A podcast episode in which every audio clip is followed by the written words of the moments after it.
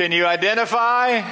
Can you identify with that struggle, right? There's something that you want, there's something you don't want to do. And, and we all have those areas of our life, don't we? Those areas where we're just, we, we struggle to, to exercise self control. And yet, that is one of the, the characteristics, one of the character qualities that God is seeking to develop and display uh, through each of our lives. And uh, for some of us, there areas of our life where self control comes so easy. It just seems like that it's no problem. We don't understand why anybody would struggle with that. And then there are other areas where it's, it, it, it can become so challenging along the way. And yet, if we're going to be the men and the women that God has created us to be, if we're going to fulfill the purposes that God has for our lives, self control is central. It's one of the fruit of the Spirit that we're studying this summer love, joy, peace, patience, kindness, goodness, faithfulness, gentleness, and self control. And in some ways, self control is almost like the thumb on your finger, hand that it touches all the other fingers, it touches all the other fruit in our lives. One of the challenges is, though, we're talking about leadership and the Global Leadership Summit. What many of us find is the most challenging challenging person for us to lead is ourselves. Uh, that leading ourselves can sometimes be one of the greatest challenges along the way. Harry Truman put it this way In reading the lives of great men, I have found that the first victory they won was over themselves. Self discipline with all of them came first. And because it's Father's Day, and, and many of us learn self control, saw it modeled perhaps through our fathers, we wanted to wanted just to kind of move this up in the in the order of the fruit of the Spirit and take a look at this today because it is such a central characteristic in our lives if we're going to be who God wants us to be. One uh, education researcher put it this way: He said, "If you want your children to succeed in life." Don't focus so much on self esteem, focus on self control. Because when they, when they gain self mastery, self control, it catalyzes so many other powerful things in their life. Self control can be defined as a mastery of our lives. This includes a mastery of our words, actions, appetites, passions, time, and money. And again, it may be that, that even as you look at a definition or a description like that, you say, well, well, some of those, some of those come pretty easy. Some of those are a little more difficult for me along the way.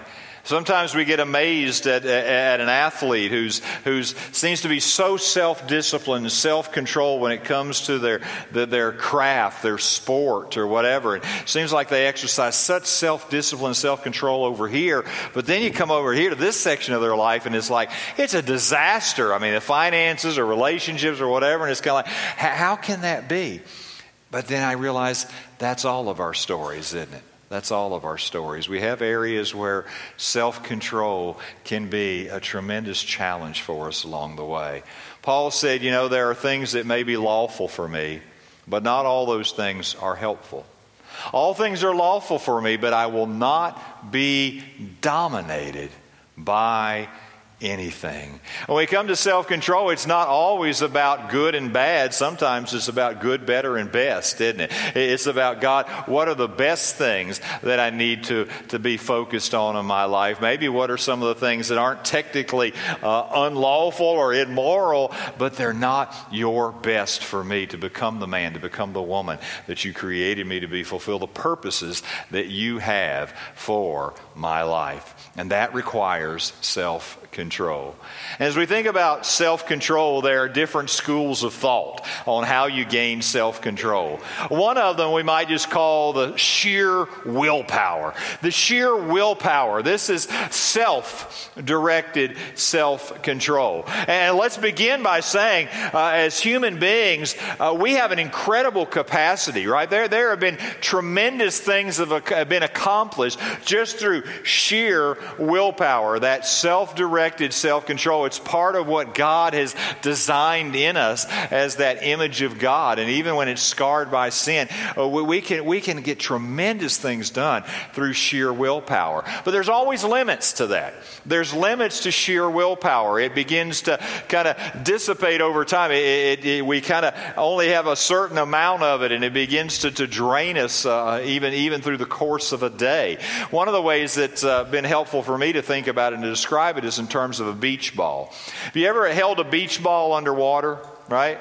You've done that in the swimming pool or in the lake or the ocean or whatever, and you, eh, you're holding that beach ball underwater. And at first, it, you know, you got control, right? You got control of that thing, and it, it's sitting there all right. Maybe you're using hand, maybe one hand, two hands, maybe you're sitting on it. I don't know. But you're keeping it under control. But eventually, something happens, right? You get distracted, you shift your hand or something, and what happens? That ball comes ripping up through the, through the side and up to the surface, right? And that sometimes is how the exercise of sheer willpower works. We, we, we exert tremendous willpower, kind of keeping control of something, but maybe it's an area of our life, or maybe it's something we, we lose focus on, and, and it slips just a little bit, and that, and that lack of, of self control just comes ripping to the surface of our life, and sometimes explodes with disastrous consequences.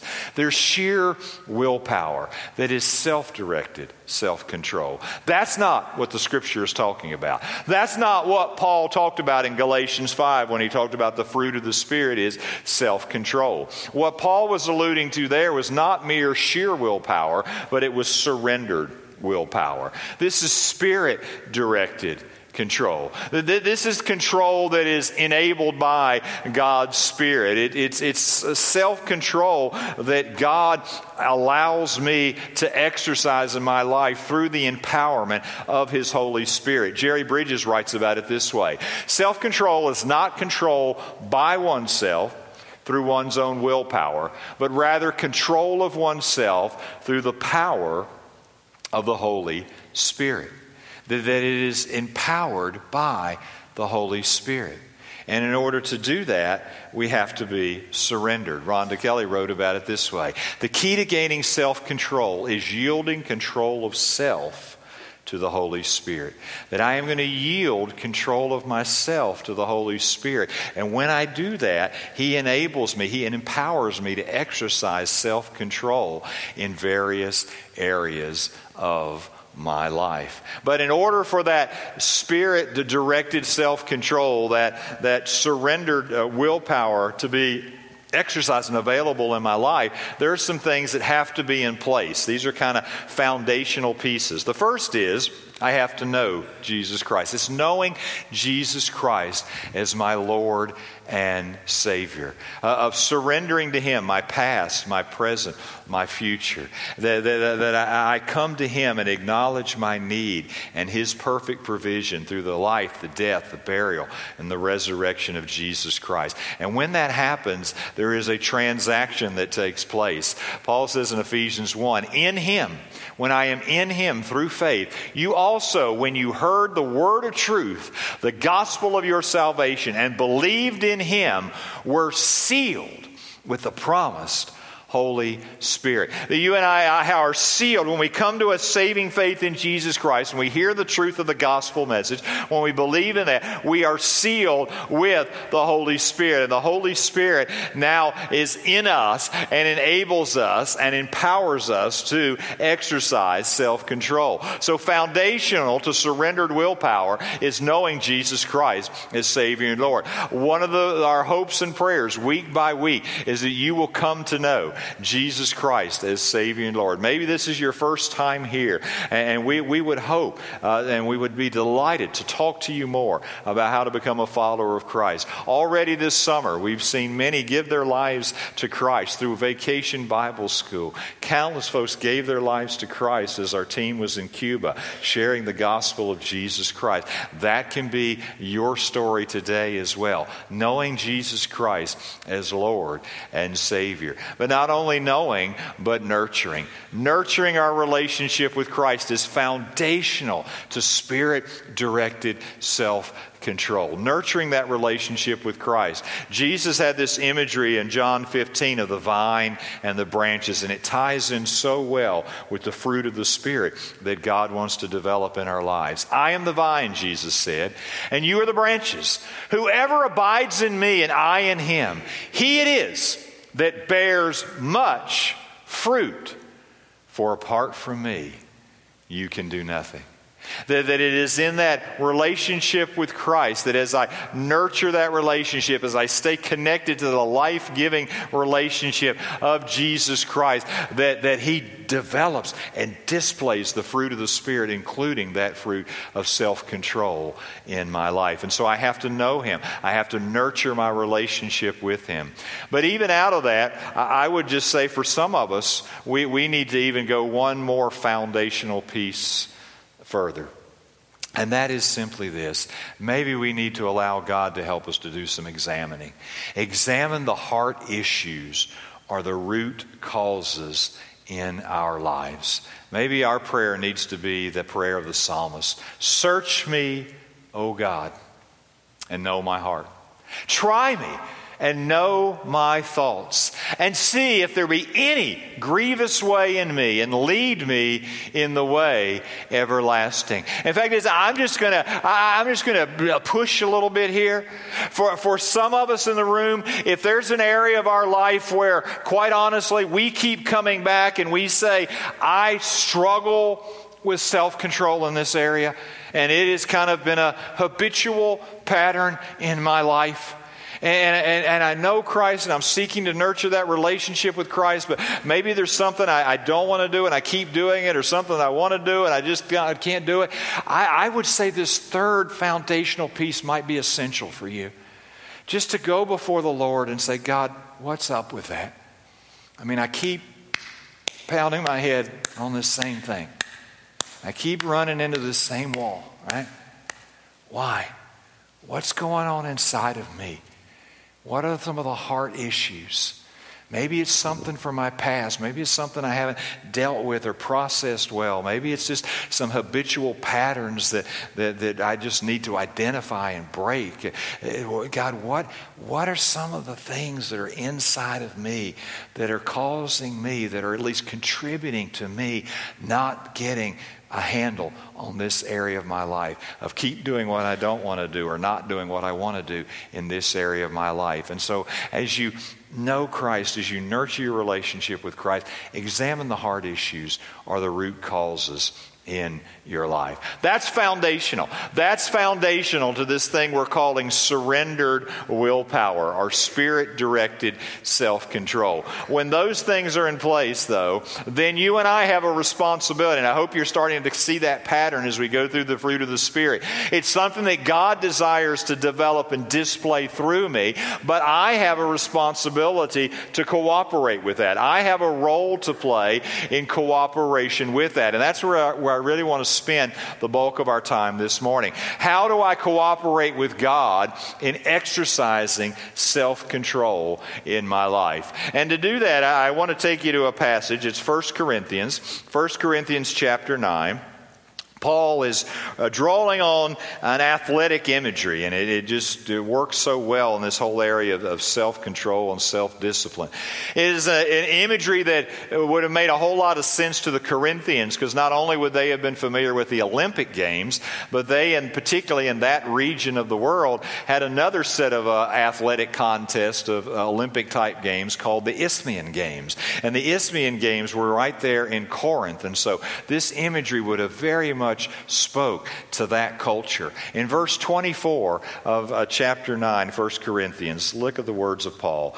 Do you not know that in a race all the runners run, but only one receives the prize? So run that you may obtain it. Every athlete exercises self control in all things. They do it to receive a perishable wreath, but we an imperishable. So I do not run aimlessly. I do not box as one beating the air, but I discipline my body and keep it under control, lest after preaching to others, I myself should be disqualified. There's a lot there in that text. So let, us look at maybe some of the lessons we can learn from, from Paul here in this imagery. First of all, exercising self control or cooperating with God in that begins with a vision. It begins with a vision. Did, did you notice he, he talked about the fact runners are running? They're not just kind of out running around enjoying the scenery. They, they, they have their eyes on a prize, right? They, they're running because they want to win the race. They're running because there's a wreath that they want to get. That would have been kind of the equivalent of a gold medal in our day, that the winner of this contest would have, would have been on this stand and everybody would have been applauding and this wreath would have been placed upon their head. And it was this, this vision that they were running toward, that they were training toward, that they were directing their lives toward. Vision is so important. Paul said, I'm running not to get a wreath that's going to perish, right? And some of us, I don't know, have you, have you had trophies and stuff? Uh, you know, that you thought those were like the biggest things when you were growing up. It's like, you know. And, I mean, my mom still has some of those trophies at, at, at, at uh, her house, and I'm like, Mom, good grief, throw these things away. I mean, you know, it's not like I want them, right? I mean, you know, I mean, at the time it seemed like a big deal, right?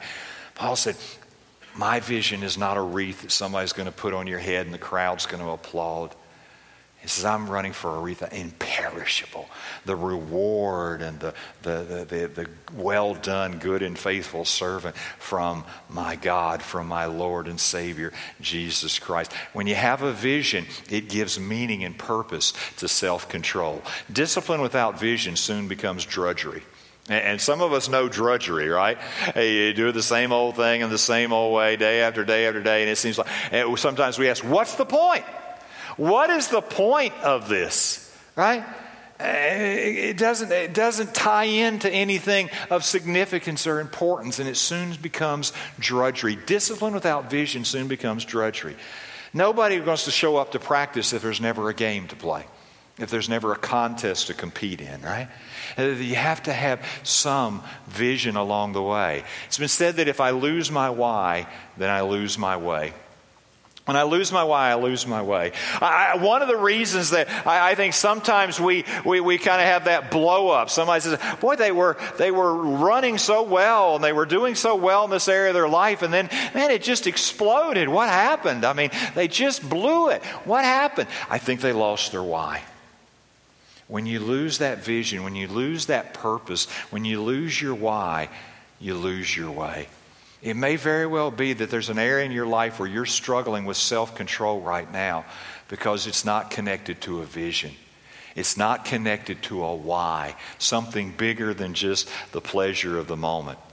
Florence Chadwick is a long distance swimmer, and I remember hearing her story years ago. It was the 4th of July, 1952. She waded into the waters off the, the, the Catalina Islands, and she was going to swim to the California shore.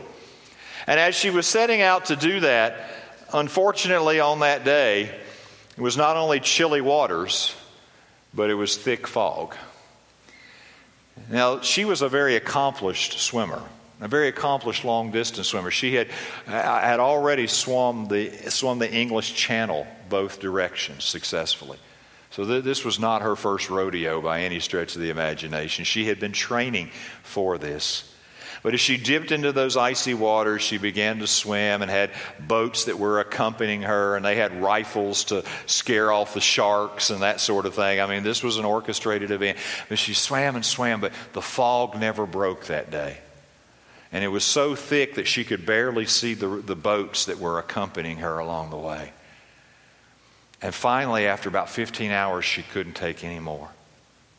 And she said, Get me out of the water. And her trainer was saying, Oh, you're only about a half a mile away. Don't give up. Don't give up. She said, I, I can't keep going on. And later, as she reflected on it, she said, I, I don't want to make an excuse.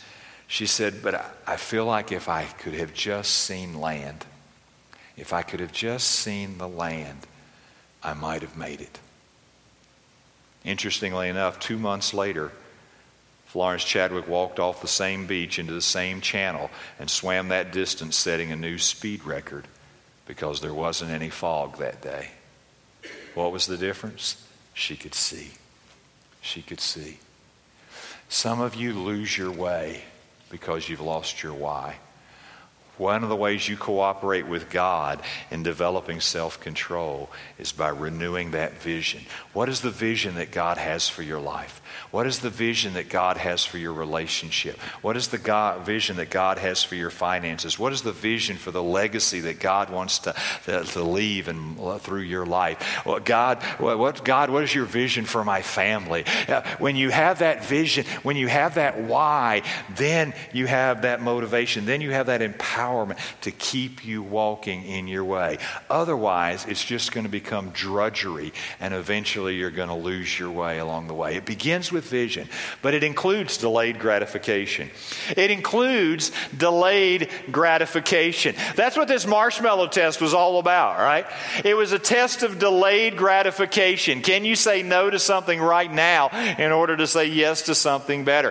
Can an athlete in training for these games say no, no to certain things so that it can say yes, she can say yes to something greater along the way? That's the essence of delayed gratification. It's a willingness to say no no to a present pleasure in order to say yes to a future reward.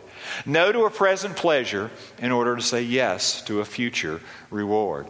So when the athlete, the alarm clock goes off in the morning and it's time to go to the pool or go to the track or go to the weight room or uh, the gym or the, the, the, wherever it may be, you say no to hitting the snooze button. You say no to sleeping in today because I'm tired. You say no because you have a bigger yes, a yes that you're pursuing. It ties in again with vision. Why do you say no to, to that food that looks so good and so delicious? Because you're trying to say yes to being able to shave a little time off your, your, your, speed or, or jump a little higher or whatever it may be in the particular event you're competing in. And, and so Paul talked about, uh, he talked about exercising control in all things. I discipline my body and keep it under control. He's talking about this principle of delayed gratification. Someone said discipline is choosing what you want most over what you want now. An athlete who most wanted that wreath, most wanted that, that victory, most wanted to beat the competition. When you understand what you mo- want most, it'll help you to choose that over what you want now. Do you know what you want most in life? Do you know what is most important to you? When you crystallize those things, it helps you to say no to a present pleasure in order to say yes to a future reward. I heard it said years ago, and it's just been one of those statements that, that stuck with me. It said the, the, the, the, the secret to being able to say no is a stronger yes. When you have something that's a stronger yes in your life, goes back to vision. You have the capacity to delay gratification because there's something that you want most over what you want now. It's delayed gratification. But also, I cooperate with God when it, I engage in advanced decision making. In advanced decision making, advanced decision making says if I'm going to exercise self control in areas of my life, particularly if it doesn't come easily or naturally, I'm going to have to make some decisions in advance. And this includes priorities. What is most important? What is most important right now? what are those things that are going to help me move forward toward this vision? What are the things that are going to perhaps take me away from that? And so I begin to say, these are the things that are most important. I have priorities in my life. And I also begin to put in place strategies along the way. What, what is my strategy? If this is my priority, what is a strategy to help me to get that way? I, I don't wake up in the morning and try to decide that. If it's an area the athlete in training for the Olympics, or the, in this case, the Isthmian Games, wouldn't just kind of say, oh, I wonder if I should get out of bed this morning. No, no, no, no, no. They already know, right? They know. They know what they're going to do. They establish this priority. They have a strategy. Today we're working on this, this, and this. In the morning it's this, and we eat this. In the afternoon it's this. This is how much rest we get. All of these things in place. And then it ends up showing up on a schedule. So it involves scheduling. Scheduling. When am I going to do this? Morning, evening. When is this going to show up in my life? If you say something's important, where does it show up on your schedule? That, that, that, that is so key. Unless it has a place, unless it has a place on your calendar, it's not likely to happen. And, and, so, again, keep going back. What do I want to see happen in my family? What do I want to see happen in my personal life? What do I want to see happen in my finances? What, what are those priorities? Well, what's the strategy that's going to help me to get there? Uh, when, in the world of finances, we call that a budget, right? Uh, a budget. I, I kind of already make decisions in advance. I think Dave Ramsey talks about telling your money where to go in advance so you don't at the end of the month wonder where it went, right? Uh, you have a plan on the front end and scheduling. How is that going to show up in your calendar along the way? Even, even when I was working with students years ago and talking about dating and stuff, talked about, you, know, you got to make some advanced decisions. You got to make advanced decisions because if you try to make a decision in the moment, you may not make a wise one. You, kind of have to say, what are the priorities? What's the priority for my relationship now? What's the priority for a future relationship that I want to have? Well, what, what's my strategy? How am I going to handle this? Are there places I'm not going to go? Are there things I'm not going to do just because it wouldn't be wise? It wouldn't be strategic along the way. Now, how am I going to put some of these things in place in advance? So that I don't find myself stumbling in the moment because I haven't made decisions in advance. Andy Andrews said self discipline is the ability to make yourself do something you don't necessarily want to do to get a result you would really like to have. You decide in advance, this is the result that I would really like to have. And in order to get there, there may be some things that I don't necessarily want to do in the moment, in the short term, but I do want to do them when I think about them against the backdrop of the result I would really like to have. It begins with vision. It includes delayed gratification and advanced decision making. These are all things that God's Spirit empowers me and enables me to do. That the one way I can cooperate with God in this area of self control. But fourthly, it demands the development of positive habits. It demands the development of positive habits. Weekend warriors don't win the Olympics, right? I mean, just kind of showing up, uh, you know, one, one weekend uh, every other month and saying, I'm here to compete at the highest level. It doesn't work. If you want to compete at the highest level, it, it involves daily choices. It involves the development of positive habits. You'll never change your life until you change something you do daily. And please hear me. Well, let me just bring this even to your walk with the Lord.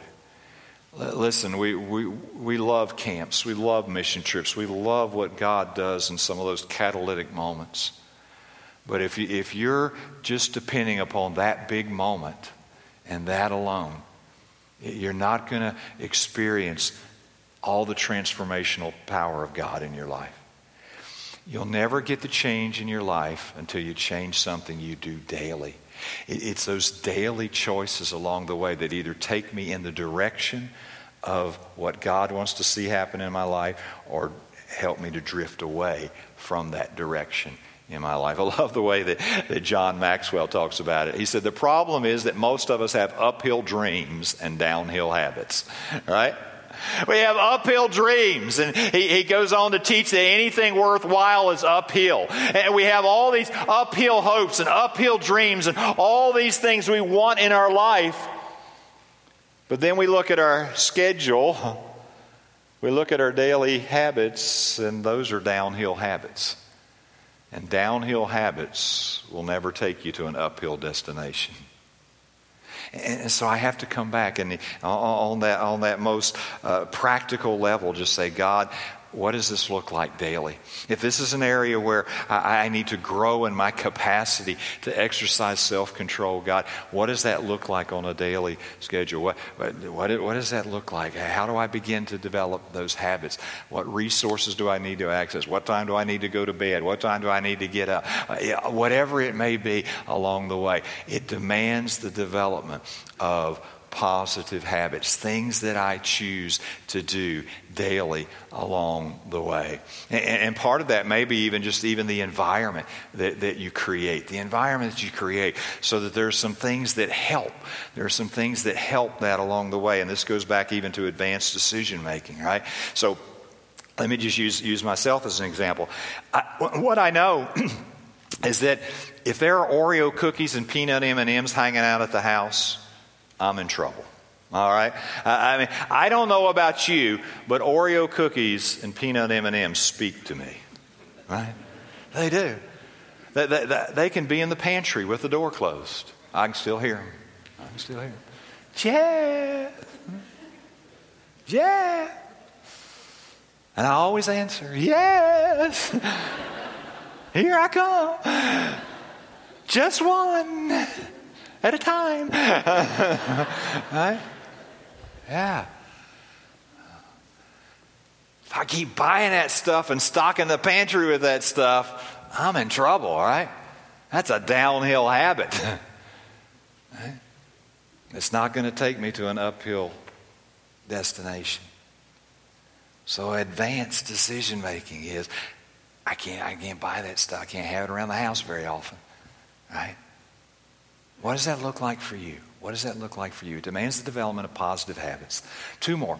Five, the development of spirit enabled self control is helped by accountability and encouragement. It's helped by accountability and encouragement. You and I were never intended to go it alone. And again, think about this athletic imagery, if you will. Think about how many world class athletes have coaches and trainers and people who handle some of their business stuff, and people who take care of the logistics and all of those things. I mean, a lot of these folks have a team of folks. So, yes, you see that man or that woman on the diving board or on the track or on the court or the field or whatever it is. What you may not see is all of the structure around them, all of the people who are a part of that. Because what world class athletes come to realize is that talent alone is not enough. Talent alone is rarely enough. That you have to have good coaching. You have to have folks, so they hire nutritionists and all these other things, and folks that have specialties, somebody with strength and somebody with flexibility, and on and on and on it goes, right? And they have all of these things. Why? Because they know if they're going to achieve their best, they can't do it alone. Can I just encourage some of you today? There may be an area of your life where self control is just, you say, this is where the beach ball keeps popping up. This is where I, I just, I lose control. It may very well be that one of the missing ingredients is accountability and encouragement. That's what the body of Christ is for. God never intended for you and I to go it alone, but to always do it in community. Self control is not alone, but it is in partnership with the Holy Spirit. It is in partnership and community with the body of Christ. That's why I love Ecclesiastes 4 9 and 10. I always come back to these verses for encouragement myself. Two are better than one because they have a good reward for their toil. For if they fall, one will lift up his fellow. But woe to him who is alone when he falls and has not another to lift him up. In an area of your life where maybe you're struggling with self control, who's your partner? Who's your encouragement? Who's checking in with you? Who's there to, to help you along the way? Who's coaching you? Who's mentoring you?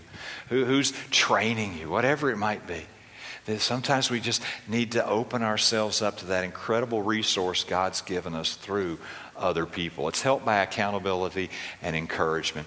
But I also want you to remember it's an ongoing process immersed in grace. It is an ongoing process that is immersed in grace. When we're talking about self control, sometimes we can, we quickly get into kind of a legalism, right? Uh, we, we would think, oh, you know, it's got to be this, this, this, and it's got to be all these things. And, and some of us put such pressure on ourselves along the way. But it's grace. It's grace from beginning to end. Self control is initiated by grace. It's, it's directed by grace. It's empowered by grace. It's sustained by grace. And God says it's going to be completed by grace. He who began a good work in you will carry it through to completion until the day of Christ Jesus. It is all by His grace. I mean, forgiveness makes a future possible, doesn't it? I mean, if, if we were always prisoners of our past, we would never grow in our capacity for self control and self discipline. But God says, I set you free. I set you free from your past. I want to empower your present. I want to give you a future and a hope along the way. He, he enables us to do that by His grace. It's not about perfection, it's about progress. And I just want to maybe give some of you that encouragement today because some of us have some perfectionist tendencies. And we just flat out beat ourselves up in any area of our life where, where we're struggling with self control. And what I'm going to just encourage you to do is just by God's grace, think progress, not perfection. Yeah, the, the, there are areas that all of us struggle with. God, I need your grace. I need your directing grace, empowering grace, sustaining grace. Maybe I need your initiating grace today. I certainly need your completing grace today. God, God I, I need you in that. And, and celebrate the progress, even if you're not yet perfect along the way. It is by God's grace. And whenever I talk about this, I, there's always a little bit of pushback because you're talking on this subject of self control and, and things we can do. And sometimes people say, wait a minute, wait, wait, minute, You're talking about grace. But then you're talking about all this stuff that sounds like kind of works in the sense of these things that we do, our effort that we exert, and all of those things. And I say, absolutely because that's what the scripture teaches. Please hear me this morning. Some of you have heard me teach this before, but please hear me this morning as a reminder for the first time. Grace is not opposed to effort, grace is opposed to earning. Grace is not the opposite of effort. Grace is the opposite of earning. Grace never removes effort. Paul talks about that again and again in his letters. The Philippians, he talked about, I strain forward. He, he talks about that, that, that pushing ahead, that agonizing along the way. Paul was a champion of grace, but he knew effort. But it was effort enabled and empowered by grace. Grace does not negate effort, grace enables effort. Grace is not opposed to effort, it's opposed to earning. I don't earn God's love or earn God's favor, it's only given by grace. But that grace infuses me with the desire and the capacity to exercise self control. Let me try to tie some of this together with the words of D.A. Carson, and then I want you to imagine with me for a moment. People do not drift toward holiness, D.A. Carson wrote. Apart from grace driven effort, people do not gravitate toward godliness, prayer, obedience to Scripture, faith, and delight in the Lord. We drift toward compromise and call it tolerance. We drift toward disobedience and call it freedom. We drift toward superstition and call it faith. We cherish the indiscipline of lost self control and call it relaxation. We slouch toward prayerlessness and delude ourselves into thinking we have escaped legalism we slide toward godlessness and convince ourselves that we have been liberated. Grace says you can change. Grace says you can exercise spirit enabled self control, but you do have to exercise it. You do have to cooperate with the Holy Spirit. So let me ask you as I close this morning to think what if? What it would look like. What did it look like for you to exercise spirit enabled self control in the relationships in your life? What difference would it make in your marriage? What difference would it make in your family? What difference would it make in your work environment if you were a man or a woman of spirit enabled self control? What pain would be avoided? What good things would happen in your life? What would self control look like in your walk with the Lord? What would it look like in the area of your finances? What would it look like in the area of your health? What would it look like for you to be a man or woman who has spirit enabled self control? Not perfection, but definite progress along the way. What difference might it make in your life, in your relationships, in your family, in your future? That's the picture of what God can do through spirit enabled self control. Let's go before Him in prayer together, please. Oh, Father, thank you. thank you, Father, that you have given us this capacity a capacity to exercise self control. It's part of the, the image of God that you have created in us. It's part of the enablement and the empowerment of your Holy Spirit. Father, we, we all do it so imperfectly, and we just we, we come readily and admit that. Father, there are areas where, where it seems to be no problem and no struggle, and other areas where, where, where maybe the struggle is so intense.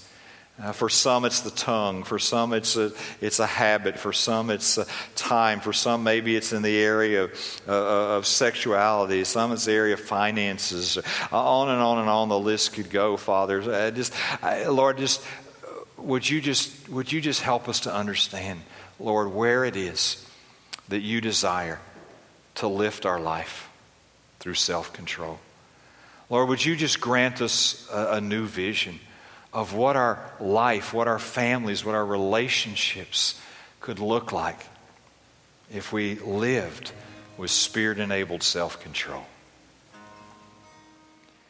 And as we just spend a few moments now sitting before.